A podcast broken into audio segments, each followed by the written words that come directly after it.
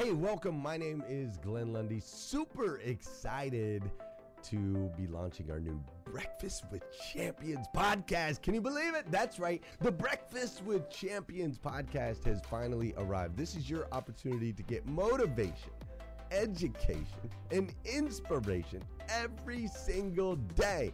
And ultimately, your opportunity to get a seat at the table, to be a fly on the wall, to listen in to some conversations between some of the most amazing superhumans from around the planet. We're talking about people that are doing the things you know you can do, that have reached some of those levels you know you can reach. We've got celebrity interviews with people like Tiffany Haddish and Grant Cardone, Loren Ridinger. We've got specialists in areas like capital ventures, right? Or wealth building, wealth management, real estate, all kinds of incredible conversations. And what's amazing about the Breakfast with Champions podcast is you're going to be able to tune in, listen in. They won't even know you're there, right? It's just like you're you're you're listening in on all these incredible secrets of some of the most successful humans from all around the world. You know, when we launched Breakfast with Champions, we had no idea of the power that it was going to have. We had no idea of the collaborations it would create. We had no idea that we'd be able to connect humans from England and Australia and Saigon and America, of course, all together in one room having powerful conversations that elevate everyone in the experience. Listen, if you like these episodes of Breakfast with Champions, do me a huge favor and let us know. We would greatly appreciate it. We pour into this. You're going to get five to six hours of content every single day, Monday through Friday, five days a week. You can keep coming back. So make sure you subscribe to the podcast. We'd appreciate it. Drop your comments, share your thoughts and your reviews. It mean the world to us if you would do that. And in exchange, we promise you that we will always create a space, a safe space where you can come. You're not going to get politics here. It's not going to happen. You'll never see any type of division in here. It's actually exactly the opposite. We have a bunch of different people with different belief systems, different upbringing, different backgrounds. We've got people from all different ethnicities all coming together. But the one thing that we share is everyone in this room shares the same heart. And it is a heart to elevate you, to encourage you, to inspire you, and to help you become the absolute best version of yourself that you can possibly be. So if you would do us a favor, write those reviews, subscribe to the podcast, tell your friends. We're going to be here, and we hope that you will be too. Enjoy Breakfast with Champions. You'll see there in the notes that you can skip forward, you can move back. If you need to pause it for a minute, you'll now have that opportunity to do so. We do record these daily on Clubhouse.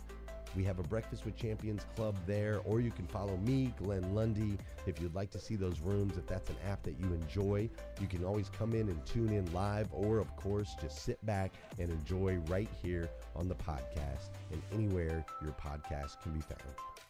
It is such an honor and a privilege to be able to spend this time with you. I know that there are a trillion places you could have chose to be. You chose to be right here with us on Breakfast with Champions, and that means the world to me, and I absolutely stinking love you for it. So with that said, we are excited to launch the new Breakfast with Champions podcast. Thanks so much. I think one of the things that that came up, Glenn, as you were you were talking, was this idea of belief. And, and, and Barb, David, you guys there before we jump in? I'm so here. I, of course. Okay, so here's the question that starts the hour. I think, as long as it's okay with the great and powerful Barbara Majeski. Take it away. What comes first? What comes first? Here's the question: What comes first, belief, or is it the work? So what's interesting is, as Glenn was talking, right? Um, belief is so powerful. We all know it to be that way, but truth be told, a lot of you believe and still haven't done the work. So, what comes first? I, am I'm kind of I'm kind of curious what you guys' thoughts on that.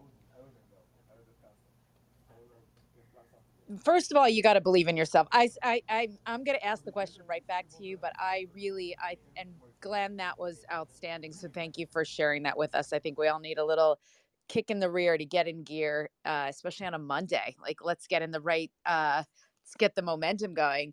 Um, but if you don't believe it, you'll never achieve it. And I am a poet and I didn't even know it. I Morning everybody. I That was fire. I I every every single master class that I ho- host, every single one, I start with you know the checkup from the neck up because without belief you have nothing. You're fighting against the tide. You have to see it that way you can move in the, that direction it's, it's that is the first and most important step and then the momentum starts from there what what are your thoughts raylan that's an interesting question David, David, go ahead. Um, you know, this is an interesting question because the uh, proverbial chicken or the egg. Um, because somebody could put in the work. There are people that put in the work um, for a lifetime, Raylan, and do not have belief. Um, and there are people that have uh, some sort of belief, uh, but they're not necessarily willing to put in the work. But I need to side with Barb, not just because I fear her greatly, um, but because of the fact and that, that you should yes, as we all should, but because I believe she's right. I mean, I know this, um, and there's actually a, a term for it um, that I've shared with people. It's it's um, self-efficacy, right? Self-efficacy is one's belief in their ability to make something happen.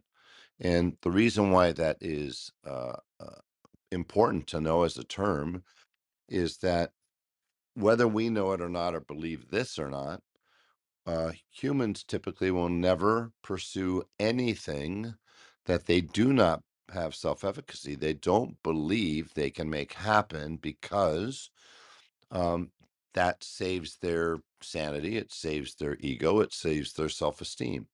So, what happens is if we believe in something deeply, we will go after it typically with all of our heart and soul.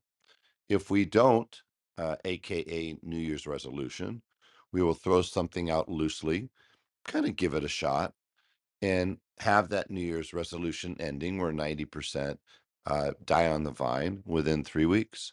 So I have to believe that that belief is everything. And if you do believe in yourself, then uh, you're much more likely to pursue something, to be deeply committed to it, to have the discipline required, to have the passion required, and to have the ability to sustain.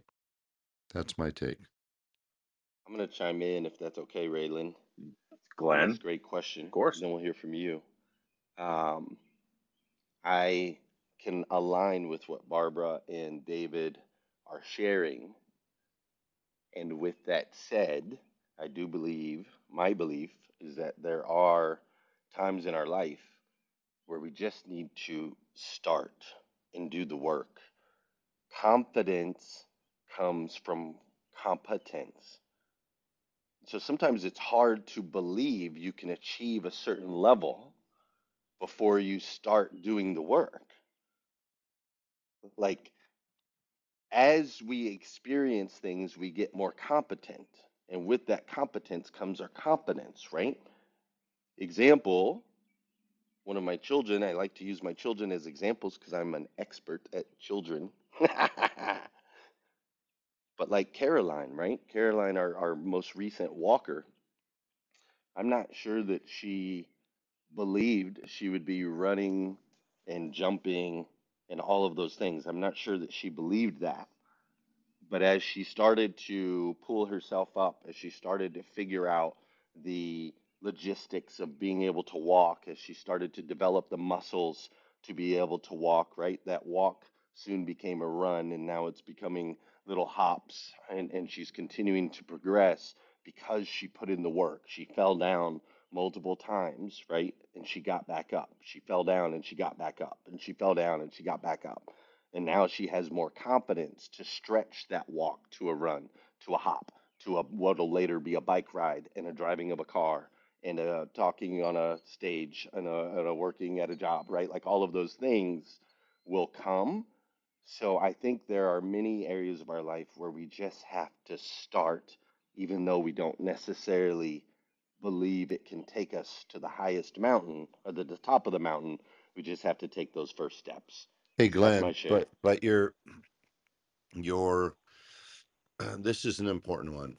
Um, c- this is something I've I've s- studied a lot and studied in humans a lot and people a lot, and that is, you know, when kids are between the age of uh, call it four and eight, um, four and nine, maybe four and ten, they have unwavering belief. They actually believe they could fly to the moon. They believe they could be president. They believe they could do anything. They believe they have, they're irrepressible.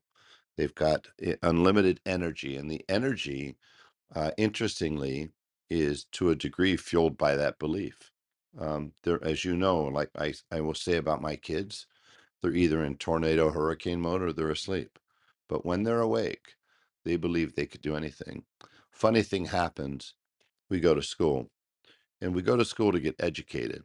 And we do to varying degrees. We get educated, but we also get affected um, because there are teachers out there that um, are more interested, more focused on you standing in a line, coloring in the lines, having your desk in a line. Um, and they're interested in structure because they want control. They want to have circumstances that are conducive to allowing them to teach, not malintent but in the course of your academic career, what happens is oftentimes you've heard the term breaking a kid's spirit. That simply means you're breaking that belief. And most kids, by the time they get through high school or certainly into college, they go from believing in what they want to doing what they need to do. And it's a really interesting transformation when you study it. And once they believe that they're destined to just do what they need to do, then belief tends to wane um, and they tend to lose that that energy they you'll see it literally you'll see people with less energy you'll see them with less conviction you'll see them with less passion. They almost seem sometimes defeated. You could see it in a 20 year old you could see it in a 6 year old not everybody but you'll see it where they're just falling in line doing what they're supposed to do. And you know when i'm in the coaching class working with these really wonderful people that have come in they have they have the power they have the ability they have the intellect um, but what they need um, i really believe is the belief in themselves to be able to pursue everything it is that they hope to get so they can have the life that they deserve the life they dreamt of.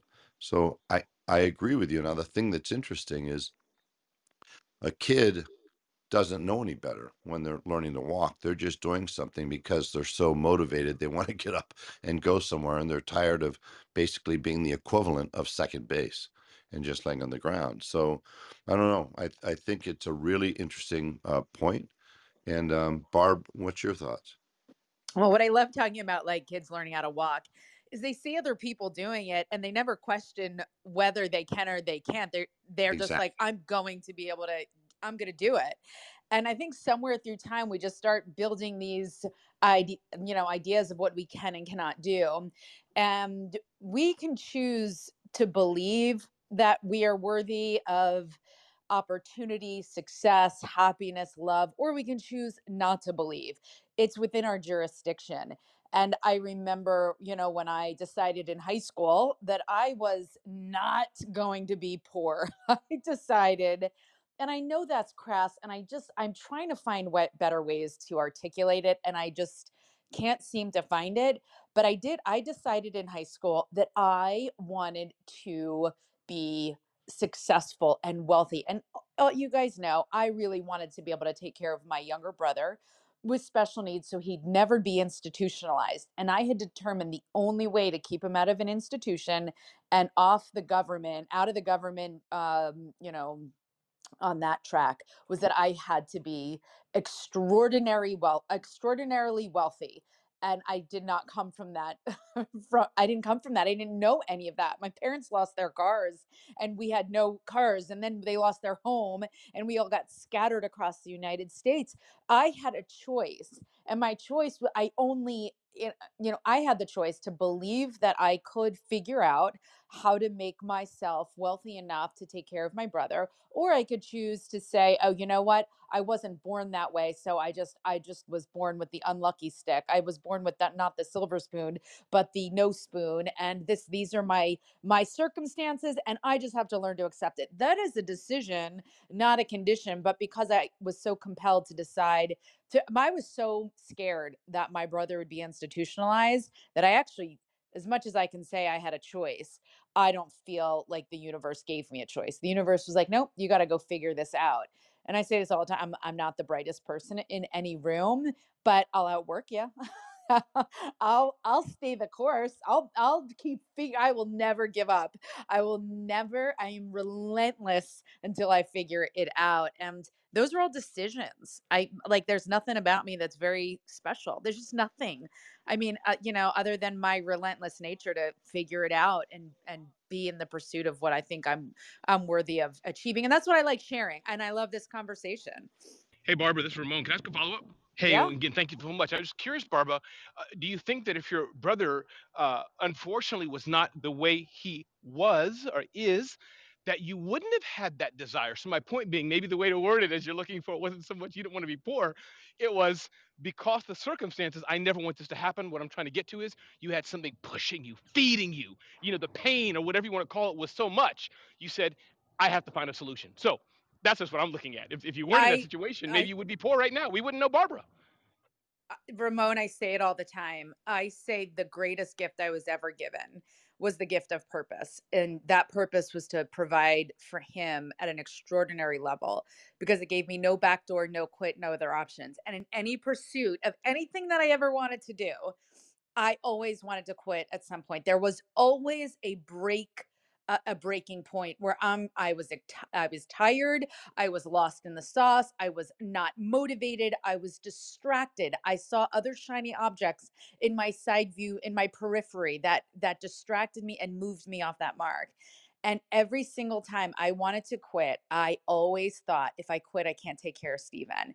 And it gave me no back door. So I doubt I would Hey, listeners, if you enjoy listening to Breakfast with Champions, we can bet you care about your daily routine. Do you want to know the secret to the perfect routine? It's the perfect morning. Glenn has written a free ebook called The Morning Five Five Simple Steps to an Extraordinary Morning. You can transform your morning, you can transform your life. Head on over to themorning5.com to learn more about the five ways you can change the way you start your day. have the the the voice i don't know where i would be and it was when i was in that darkness of chemo in 2016 that i always see but prior to that i thought oh it was always me taking care of Steven. i got to take care of Steven. i got to come through i got to make money i got to mm, i got to do this i got to advocate for him i got to speak for him i've got to be his legal guardian i got to take care of him take care of him take care of him and it was in that this moment of like i I don't think I'm going to survive this cancer. This chemo is getting the best of me. That I was like, well, thank God I always was taking care of Stephen because it always led me through adversity to continue my pursuit and finish what I start. That it was in that moment that I realized it was never me. It was never me who took care of Stephen. Never, not once. No, it was always Stephen taking care of me. Stephen gave me the greatest gift that anybody could be given, and that is the gift of purpose. And the reason I continue to share this story is number one, I survived cancer. And number two is that we all have been gifted great purpose. That is a universal truth. All of us have great purpose, and we have been given opportunities to serve, give back, and help those around us. But sometimes we just can't see it. So, it, mm, you know, I I appreciate that question because I do know that I would have quit everything that I started and I would have I would never be where I am today without that gift. And I will spend the rest of my life living in the knowingness that I have been granted um the you know the greatest opportunity everybody's been granted and um that's what I do. I use my voice to speak for those who can't speak for themselves. So thanks Ramon. I hope that answered that question. Well, you know, it's funny, Barb. So I was thinking about this again a lot for the last like week or so. And it's it seems to me like a lot of people believe in others more than believe in themselves. I feel like that's that's you could say that's true for a lot of people. I won't say everybody. And I met with, I got a really fortunate opportunity yesterday. I got to meet with my fifth grade teacher. He came out to Arizona and we actually had lunch. My fifth grade teacher. The last time that I saw him, one of the last times I saw him, I we were evicted from our house and I ran from my house over. I've told the story before, so I'll make it short, but I, I came home, all of my personal belongings, toys, clothes, everything was on the front lawn. And because it's Michigan, because my life at this time was like a movie, it literally started pouring rain. And so I ran to school and saw my teacher, Mr. Kopp, and he grabbed some tarp from his house and met me at my house and covered everything for me. And I think the more important thing he did for me in that moment, he actually uh, didn't tell anybody about it. He treated me like everybody else, and, and, we literally never talked about it again. That was like the greatest gift in the world. But yesterday, when I was talking to him, he said, Raylan, um, you always believed in yourself, and I think that's why you're so successful. Truth was, I did not ever believe in myself. Again, like the, how I grew up, I was like, there's just no way. But yet, and still, once like freshman year came, became a straight A student, went on to do do things that that I'm super proud of today. So my point is, uh, my buddy Eric Reed, who's who's on the stage, he he messaged me here and, and talked about this idea of borrowed belief. And it was so per it was so perfect the, the, the way that he did me this because again I, this is what I was thinking about. I didn't have any belief in myself. Instead, I believed everyone around me. Now, granted, being around the right people is incredibly important for this to work, obviously. But I just happened to be around people that believed in me more than I believed in me. And I just did the work. Now, what happened over time was the belief came, and then I had a seed of a belief. Now, this is not a huge, big, audacious belief where it's like I could take over the world. I could be, you know, uh, uh, uh, you know, be worth billions of dollars. That's not my belief. My belief is I can figure anything out. It's a small belief, but that belief is a domino effect for everything that I do. And so when I think about it, I'll give another kind of point of view. Tap your mic if if, if you're a churchgoer in here. Mm-hmm. I'm just kind of curious.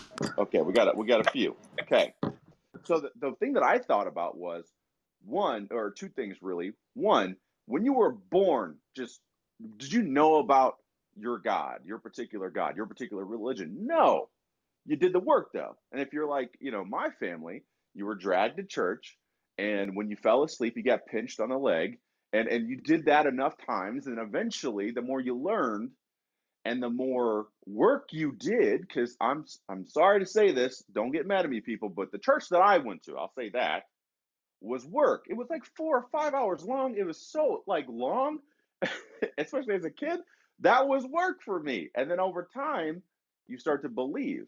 And what's interesting is your belief for some people grows stronger as time goes on why because the more work you do it's almost like lifting weights right if you're constantly repping out whatever amount you're doing, if you go up a little bit, well, I believe that I could do it. Why? Because I've done the work. And so for me, the work is belief important, incredibly important. But can you do the work and not believe and over time believe and still get better results? And the other thing I'll throw in, obviously, you cannot uh, cannot's a strong word, but but it's my belief that you cannot have just one and make it to a certain level you have to have both at some point, right? Like, there, I don't think there's very many people that just don't believe in themselves.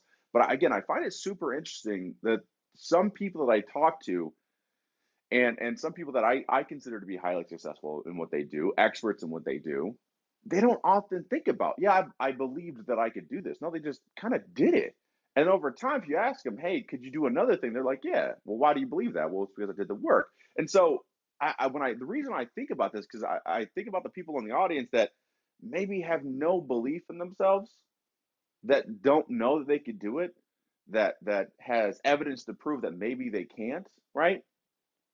And for them, I don't think you spend time trying to warm yourself up and jazz yourself up and say, "Yeah, I can. I believe I could do it." Or for them, I honestly believe the my my thing that helped me was, man, I just did the thing.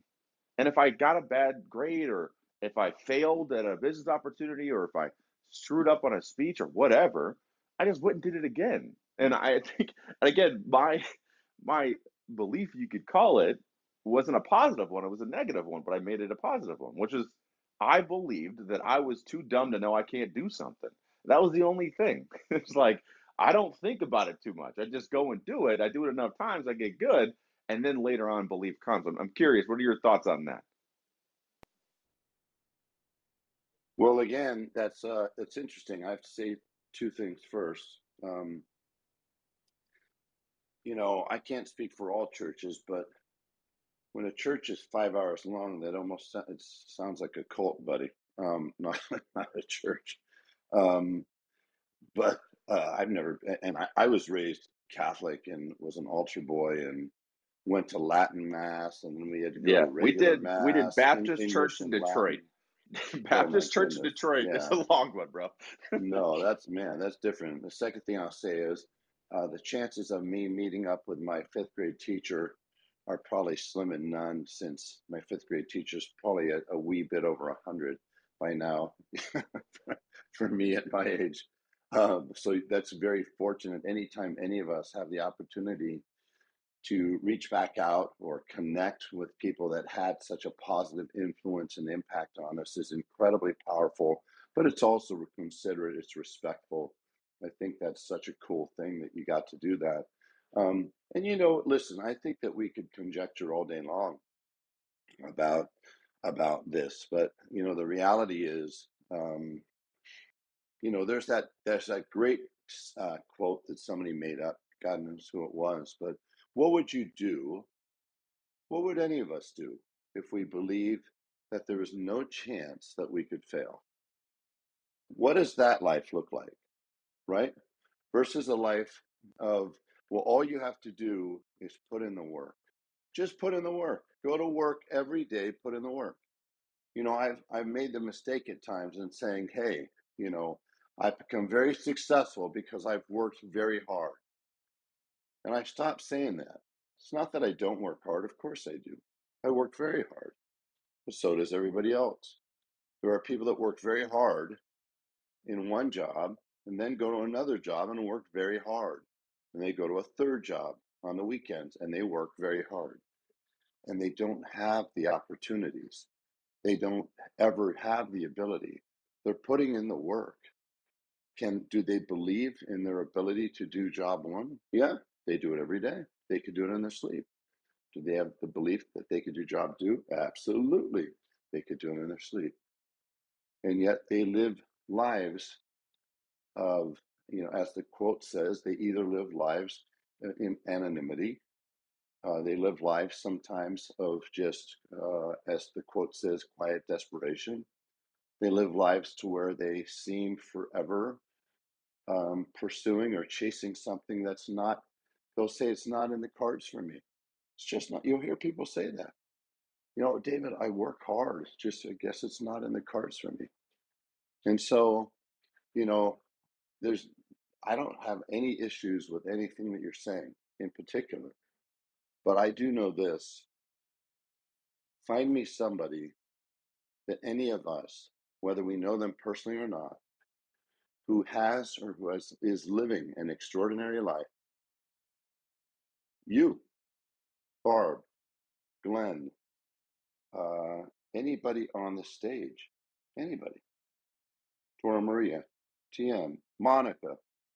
You asked Monica, hey, Monica, what happened to your life once you started to really have belief that you could do something that would be transformative in your life? I don't know anybody in my 62 years on this earth that has or is living an extraordinary life where it's not rooted in having belief in their ability to make something happen. And so, with this great chicken and the egg question that you started out with, you know, in fact, in my coaching call, I teach people things every two weeks. You want to learn how to raise money? I could do that. You want to learn how to start a company? Yeah, I got that. You want marketing? Yeah, we got that. Sales, negotiations, how to become a power networker? Yep, got that. But, you know, it occurred to me okay, well, maybe we need to go back to square one because you could teach somebody every single class in every single discipline. But again, if they don't have the belief, what's going to happen is people who have belief they do spring out of bed. You know, Glenn calls it the morning five, but I call people, you ever notice something, everybody? You ever notice something that when you're excited about something the next morning, you wake up before an alarm even goes off? Your brain is programmed that way. You ever wonder why that happens? Even if you have to wake up at four in the morning, boom, you're up. The alarm never went off because you have purpose. Barb said it. You have a purpose driven life. And that purpose, when it's coupled with belief, is insanely powerful. And if you don't have that, any one of us can work, put in the work, put in the time, put in the effort, but we're going to be left typically without what we really wanted, which is going to be ultimate happiness, sustainable happiness, sustainable success, and sustainable fulfillment. So uh, that's my take. Well, David, that's the that's the part that I wanted to get to, and I'm glad that you got us there. It it's to me, it's more important to have belief in a purpose, and then second, maybe it's belief in yourself. Because when when we have purpose, that's sometimes it's easier to believe in a in a, in a mission uh, in a pur- purpose sometimes more than believing in yourself again, I think I, I, use church a lot as an example only because like that's something that everyone, some way, shape, or form can can can kind of grasp. Sorry, we got a hot mic. Total commitment.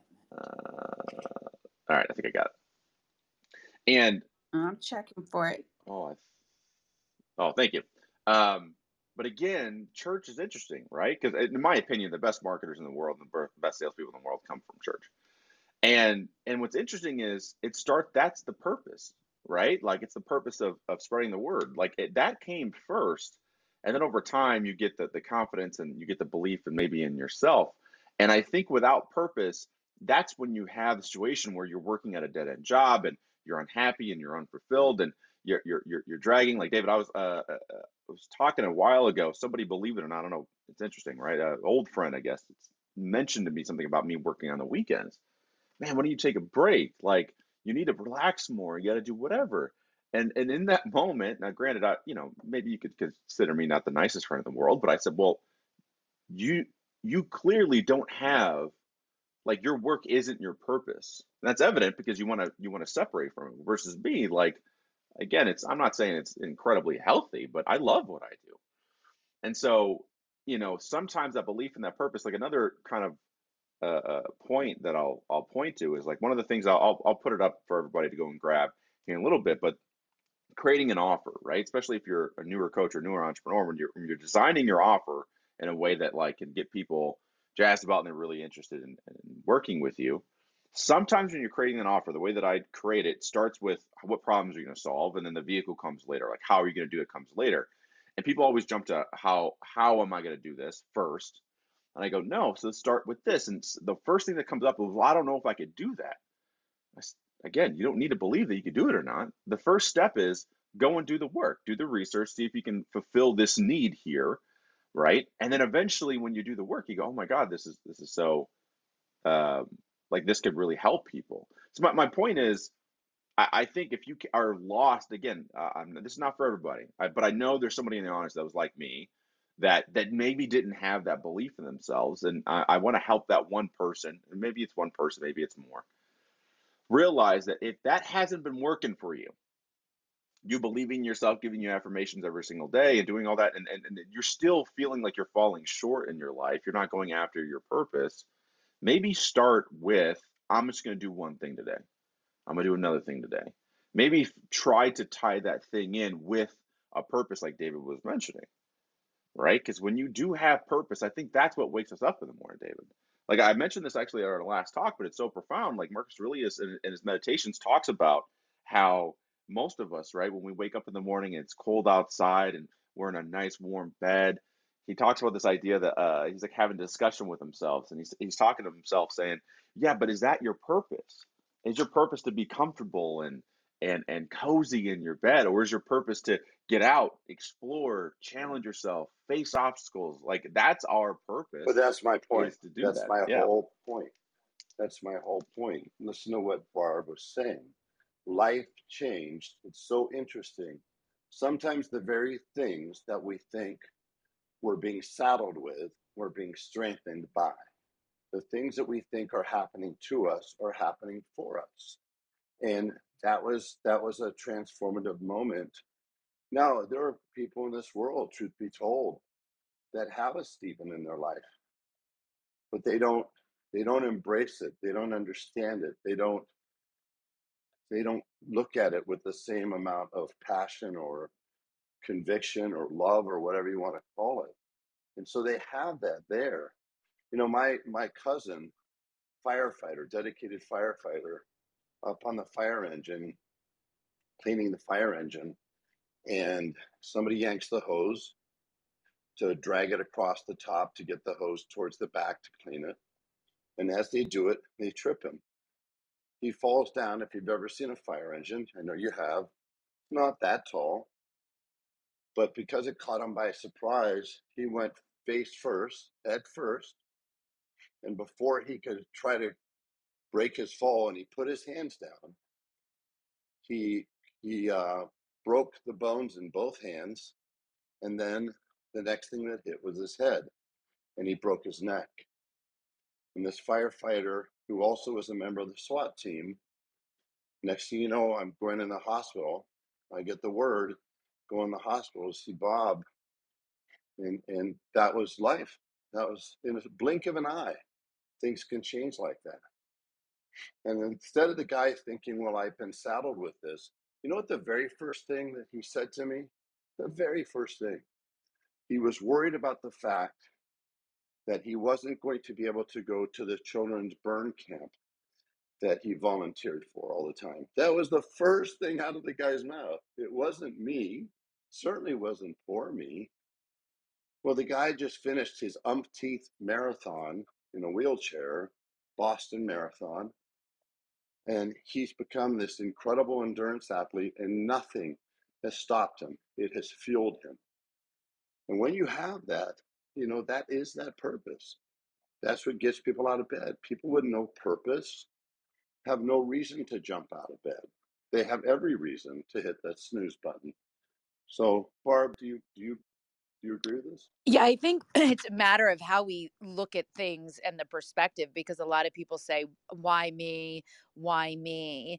And when you change it, you know, I never thought, I never thought that about my brother. Like, oh, wow, what a burden. I know I'm to have to take care of him. I just, I just loved him. I, you know, but I do hear people like, oh my God, why did, why is this happening to me? Whether it's, you know dealing with um what whatever whatever circumstances are being thrown your way and it's a matter of taking a step and saying what am i supposed to be learning? What is here? What am i you know taking that that breath and understanding that we're not here for a long time but we're here for a for a good time. We're here to learn how to live the good life. And the good life is about serving, uh, is about helping others. It's about using our gifts and finding our way to live at the highest expression of ourselves. But if we're constantly looking at things like, oh, why is this happening to me?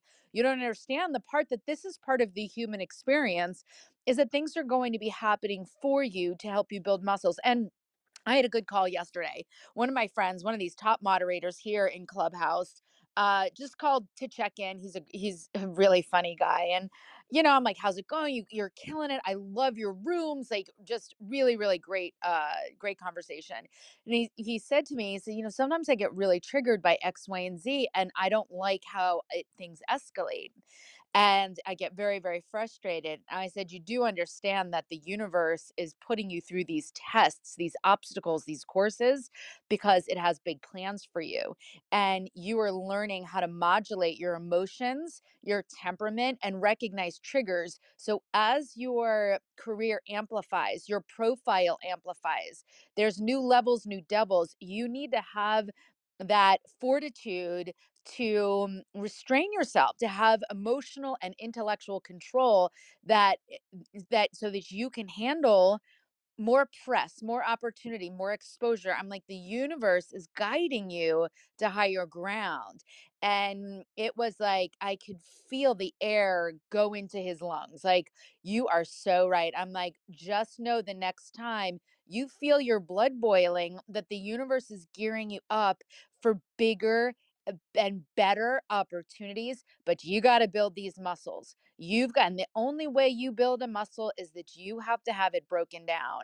And sometimes we just don't see it. We see things in this like distressed, and that we've also been taught that. So I want to give everybody that recognition too. You've been taught how to perceive adversity in your life it by others around you teaching you the language and how to internalize things that are going on. I'll use an example. Um, getting pulled over for speeding. And when I get pulled over speeding, I'm like, rut row. And I don't, uh, I never get, I never, I have a, I have such a heavy foot. And my kids laugh. They're like, Mom, you've gone three weeks without a ticket. Like, we're so proud of you and all that. I don't know what my problem is. I don't know what my, I, I do know what my problem is. I'm just always, I should have been a race car driver. But I never get mad when I get pulled over because I know I have a decision. It is me. I am the owner of that car. I am driving the car. I am speeding. I get if I get the ticket, I have to take the ticket. And I've been in circumstances where people rage, rage because they got the ticket. I can't bu- rage. I'm like, but you were speeding. Now, we are taught how to respond to adversity in our life, but we can also change how we handle adversity. And we can take that beat and be like, you know what? I was speeding. Sorry about that, officer. Every time I get pulled over, I am the night. I am. I'm just night. I am like, sorry. Do you know what you were doing? Yes, sir. yes, sir. Uh, yeah. And do I? I, you know. So I just want to share that because I think I want to give everybody an opportunity to take inventory of things happen to you and you don't always control that but you can control your response to it. And it is you know you have a lot of um, control over your destiny by making better decisions and living at the highest expression of yourself. So You know, uh, Barb, yeah you you why why don't you just tell them, hey, you're going as fast as I am. i you know, i you know, I am the every time i get pulled over and i am telling you my kids are like mom and thank God I have two drivers now. I have a 16 year old and an 18 year old. And I'm like, you know, I think it's time for me to to be a passenger at this point. And if you guys speed, I'm gonna smack you on the back of the head. You know, I, Um, I've been I've been so lucky in my life. So uh oh, I think David's David's taking a call. Um, who else wanted to jump in there? Real, real quick, Barb. I wanted to share this because I don't know if anybody's ever read this, but there, there's a there's a great book by Ryan Holiday called um, "The Obstacle Is the Way," and we're talking about obstacles right now, right? So there's this interesting story that he tells in the book about uh, th- this king that was incredibly frustrated with how entitled and and, and, and and lazy his his people had become. So he, right in the middle of this main road to get to the the kingdom, he sets up this huge obstacle, this huge boulder and he sits and waits and he watches as his his people uh, people that work for him you know the, the people that actually live in the community sit there frustrated at the boulder cursing and, and mad at the king that you know he, he didn't get this boulder removed and making excuses and, and eventually they'd always give up right? Maybe they were to move it for like you know try to move it for a few minutes and then get frustrated and, and leave and walk off. Obstacles in the way, nothing I can do, and they walk off. Until this peasant comes and walks by and sees it, and he's for for hours trying to move this boulder, can't do it. So he walks up to the the forest and finds a huge stick and uses it as leverage to move the boulder. Under the boulder, he finds uh, a note as well as tons of gold. And the note from the king says something like this. He said, uh, "The obstacle in the path becomes the path. Never forget without every single obstacle uh, with every single obstacle there's an opportunity to improve your condition. And and what's funny is we look at obstacles sometimes as this this this dead stop. Like there's nothing i could do about it. My position in life won't allow me to have x y and z. If i only had this and and so with every single obstacle in our way you have an op- a unique opportunity to come up with a unique solution that's to you, right? If everyone's going down this path, but you, for some reason, for in your life, we all have these obstacles that get in front of us. If you spend time trying to get around the obstacle, that's what true innovation is. Like, is it not? Right. And I think life is more about innovation than it is actually invention. It's about looking at these things and going, I found a way. I uniquely am, was served up this obstacle, and I uniquely found this this new path, this new way. And if you do it for long enough, you're able to you you're able to find something that's just unique to you, right? Like every great business idea, every great personal triumph, it all u- usually comes from something doesn't work out. Eh, well, I think that you you always you can't sometimes see it in the moment, Raylan, and it some and then it ultimately presents itself. If we could just have that moment of surrender of like I don't understand this, and I've had that over and over again where I'm like, this is I am in crazy town and I don't know what the purpose, but I have such you know relentless faith that the universe is working for me. I I just surrender to that belief over and over again in my darkest moments. And this wasn't a dark moment, but I grew up with a twin brother who was incredibly argumentative. And so at, in our high school, like superlatives, then was voted most argumentative. That is my twin brother born, born four minutes after me. And um, you know, I got a, a you know, I I got a nice little fluffy one. And I, when he would argue with me, I would end up in tears so many times because he was so good.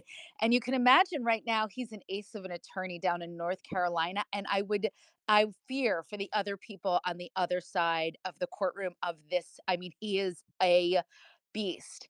But what I've come to finally understand is that my ability to stand tall in the face of adversity, my ability to be in a room of men, women, professors, I don't care who is in a room, and I do not care who's talking. I do not care what race, religion, creed, I do not care. I will engage in a conversation and I am not intimidated by anybody. I don't care where you went to school. I don't care who your mommy or daddy is. And I don't care how many Emmy Award wins you've had. I am not intimidated by anybody because of what I was raised with in an environment of like, do not back down. You deserve a voice. My, my I, am one of four and I have three brothers, and uh, my dad has a very strong voice but I was never excluded from conversations. I was never treated like a girl. My I swear to you, my dad couldn't figure out how to raise a girl if he wanted to. So just treated me like one of the dudes. And at times I'd be like, cut me a break. I'm a girl. And my dad just looked confused. And now in retrospect, I realized my dad was raised with three brothers. So he didn't know any better anyway. So he just treated me like one it and at times it would make me so frustrated. I'm like why are you like not you know why are you not just making things a little easier for me? Make it a little easier for me. I'm a girl and that's how i used to think but i was never i was no accommodations were made for me.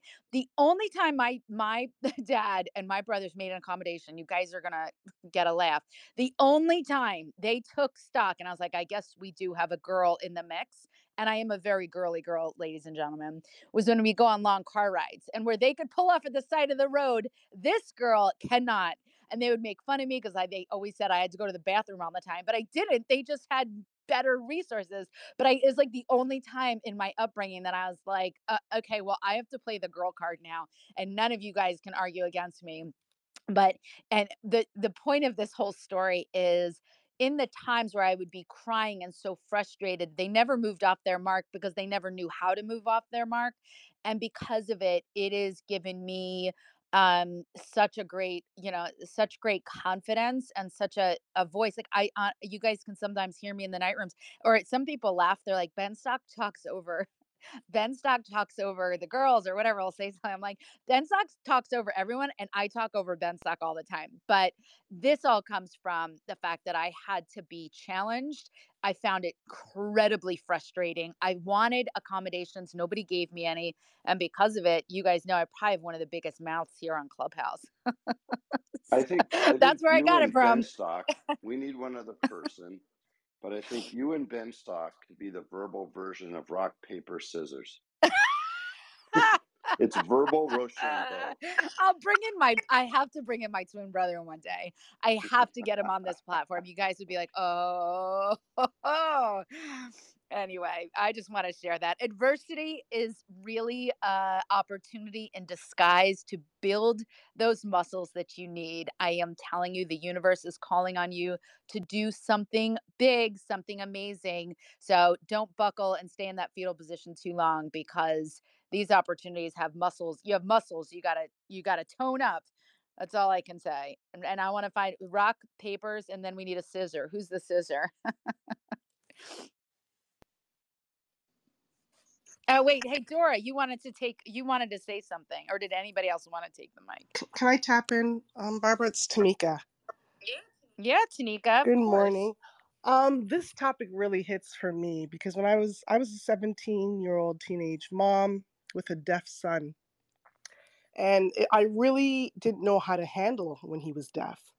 I tried to make him speak. You know, being young, you didn't understand that. So I went back to school to learn sign language, and I end up having a love for the deaf. Immersed myself into deaf culture, went on all the accessibility boards, and then I was on the big stages interpreting for Obama, interpreting for different people. At the time, what I'm going to say is at the time when I was younger, I didn't know that that's what where that would take me. Um, learning sign language now is my love. It's my life. I I'm on all the DNI boards in Toronto, and I I use my voice to advocate for people who can't. Um, so I love the story that you guys. are- I love this share. I love everything with adversity. I've lived it, so I can completely relate to everyone's conversation. I'm Tamika, and I land with that. Tamika, I love every time you speak. I, and I learned something new about you, and you always bring such great value. I, I appreciate you sharing that. That's something I didn't know and learned today. And it's, I imagine there's so many more, um, so many more directions to go with that story. So thank you, thank you, thank you for sharing that. Um, did anybody else want to jump in? And then I want to pass the mic to talk about how we can serve with the shortage uh, for infant formula. Awesome. Good morning, Bob. I'm sorry. Who was that? Uh, this, this is Sheila. Go ahead, Sheila. I'll go after you. Good morning. Hi, Barbara. Hi, Um, Sheila. Hi, thank you so much for sharing that story. Um, I too have a story. Um, nine years ago, my husband lost his sight to uh, gastro uh, to diabetes, and he also developed a disease called gastroparesis. And when he lost his sight, it was so hard for me at first. And with this gastroparesis, it's, it is a delayed and emptying of the stomach. And for the last nine years, he has been in and out of the hospital because um, his food doesn't fully digest and it's really painful and it causes a lot of vomiting and constant, constant, constantly. And so, even just this morning, my son took him to the ER simply because of that uh, gastroparesis. But it, it for me, it has been such a actual an inspiration because the way he handles what is going on with him he always say why not me why not i be the one to go through what i'm going through and so what it does for us next month on um, june 30th we would have been married for 32 years and so what it does for us it has opened doors for us to be on different panels to just be able to encourage and inspire people who are going through with any type of disability, any, any type of disease that the doctors are saying there's no cure for. Because with gastroparesis, they are saying there's no cure for. And so, I mean, we plan things, we never know what's going to happen because it always flares up anytime. So there are a lot of times we can't do a lot of things that we used to do. Um, and a lot of you may have heard. So it was it's so funny because almost three years ago, he was the same guy that uh, had a video to go viral. Blind man makes free throw. So he shot the free throw. The video went viral. But back in March, he always said, "I want to drive. I want to drive. I'm gonna drive again." So we we live in Texas. We went home to Louisiana, and my sister she owns a Tesla, and she said, "You know what? You've been saying you want to drive again. Here you go. Here's your opportunity.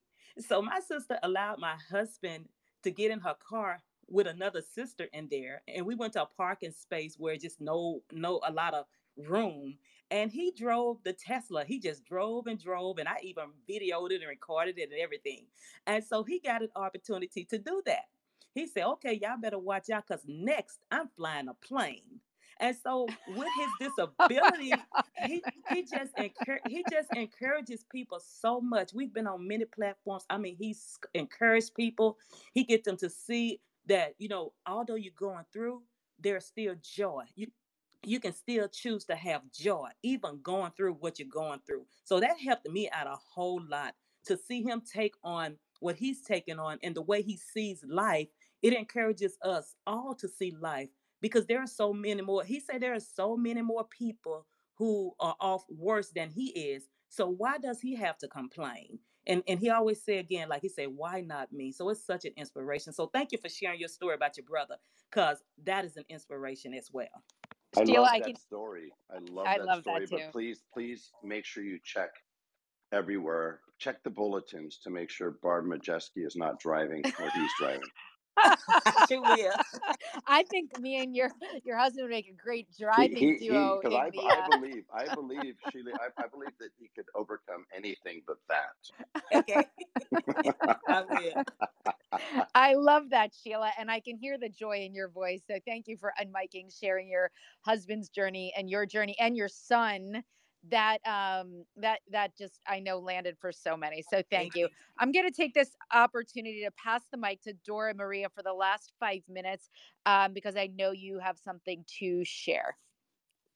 Okay, awesome. Um, one of the things I wanted to just also highlight is that sometimes we go through life with blinders on. We don't see what other people are going to go through, and we don't even think in the future. Like, especially when I was young, I wasn't thinking what I was going to be doing when I was 20, right? I was a teenager.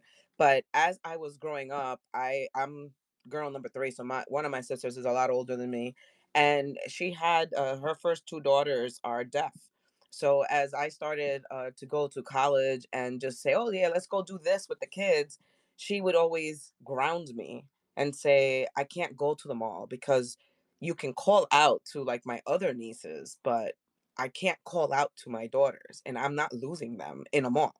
So we had to adjust things and it just helped me to open my eyes a lot more and when i do mentor young people, I always try to look at is there something else that's invisible to the eye that maybe there's a disability that I do not see so that I do not make them feel less of who they are. And so uplifting people has especially young people has always been something that I like gravitated to because of that. And my nieces didn't even want to go to high school or college. And let me tell you, both of them have finished college. And they're teachers now. They want to get into teaching, um, especially for the deaf and, and and for children, babies and stuff. Because when they were children, my sister wasn't allowed in. They would teach the kids sign language, but they wouldn't teach the parents. And so, how was that communication going to work if they're not teaching the parents as well? So, Tamika, I, I give you so much kudos that you took that upon yourself because they were ignoring the parents. And so now, you know, when I go to Orlando, like that's one of the things we talk about. Um, what programs are we putting together, you know, that we can teach parents how to communicate with their children? And that's something we're working on now as one of my little projects. Um, but it's again, you don't know what other people are going through and you don't need to live it yourself but if you can encompass that that that thriving and that just that gusto and passion to drive that for them that is all they need because then they have an ally that is definitely going to push and be and put them in a in a level of being more resilient than they ever thought they could be as well so just wanted to to highlight that that opened my eyes as I was growing as uh, into my adulthood.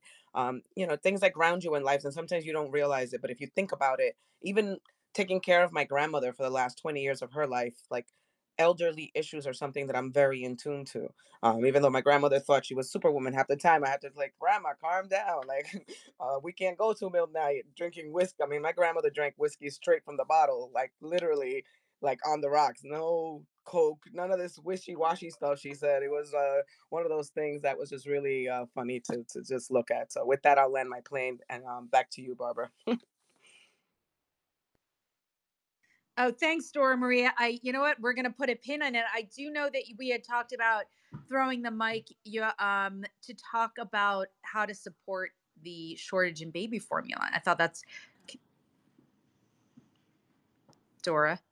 Awesome. And I'll Yep. just highlight that as well. Sarah spoke this morning. Um, there is a shortage of baby formula, and we shared in the chat, and we'll we'll keep doing that. We'll we'll put uh, we'll keep sharing the links in the chat um, as well. But it's basically uh, check out different ways that you can help. There are different a variety of ways that you can help. It's not just one thing you can do. So some people will be able to just I just go posted a and link. Yes, I will. Oh, there you go. Perfect. You can figure out uh, your local food banks in your area where you can donate. They're equipped to really know if the formula you're don- donating was part of a recall. So that's also very important. Let's not, uh, you know, donate things to families that are been recalled. So one, you she wants you to make sure that you gather any extra unopened, unexpired formula um, you know that that way you can definitely donate that uh, to someone. Maybe some people have stockpiled them through the pandemic because they had a baby uh, due uh, etc so you definitely want to make sure you tap into that. Um, look for your local food bank um, as well because they're going to help to distribute. And even at the very minimum what you can do is spread the word. Um, so on twitter on instagram on uh, tiktok any type of social media you have take advantage of the opportunity that you have to those social media and pass the word on. And the more that we pass on the word, the better it is. Um, we can all help. It doesn't matter if you don't have formula, but you can at least spread the word. And if we can start with that, that would be super amazing. Thanks. Thanks, Dora Maria, and thanks everyone. The link is now pinned up at the top, and if you can't see it, if you DM any of us um, a baby formula, we will get the link to you, and we want to um, support every possible way that we can. So, thank you, ladies and gentlemen. Our hour is up. We will see you next Monday at 9 a.m. Eastern Standard Time, 6 p 6 a.m. Uh, Pacific Standard Time. It's me, Raylan, David, and Ben Stock, who's over on the other side of the pond right now. And we're passing the mic. Thank you for joining us on Breakfast with Champions. If you want to catch the live version, you can follow us on Clubhouse and listen from 5 a.m. to 11 a.m. Eastern Time, Monday through Friday, Saturday 6 to noon, and Sundays with our 111 Sunday service. Make sure you're keeping up with Breakfast with Champions and getting yourself a seat at the table.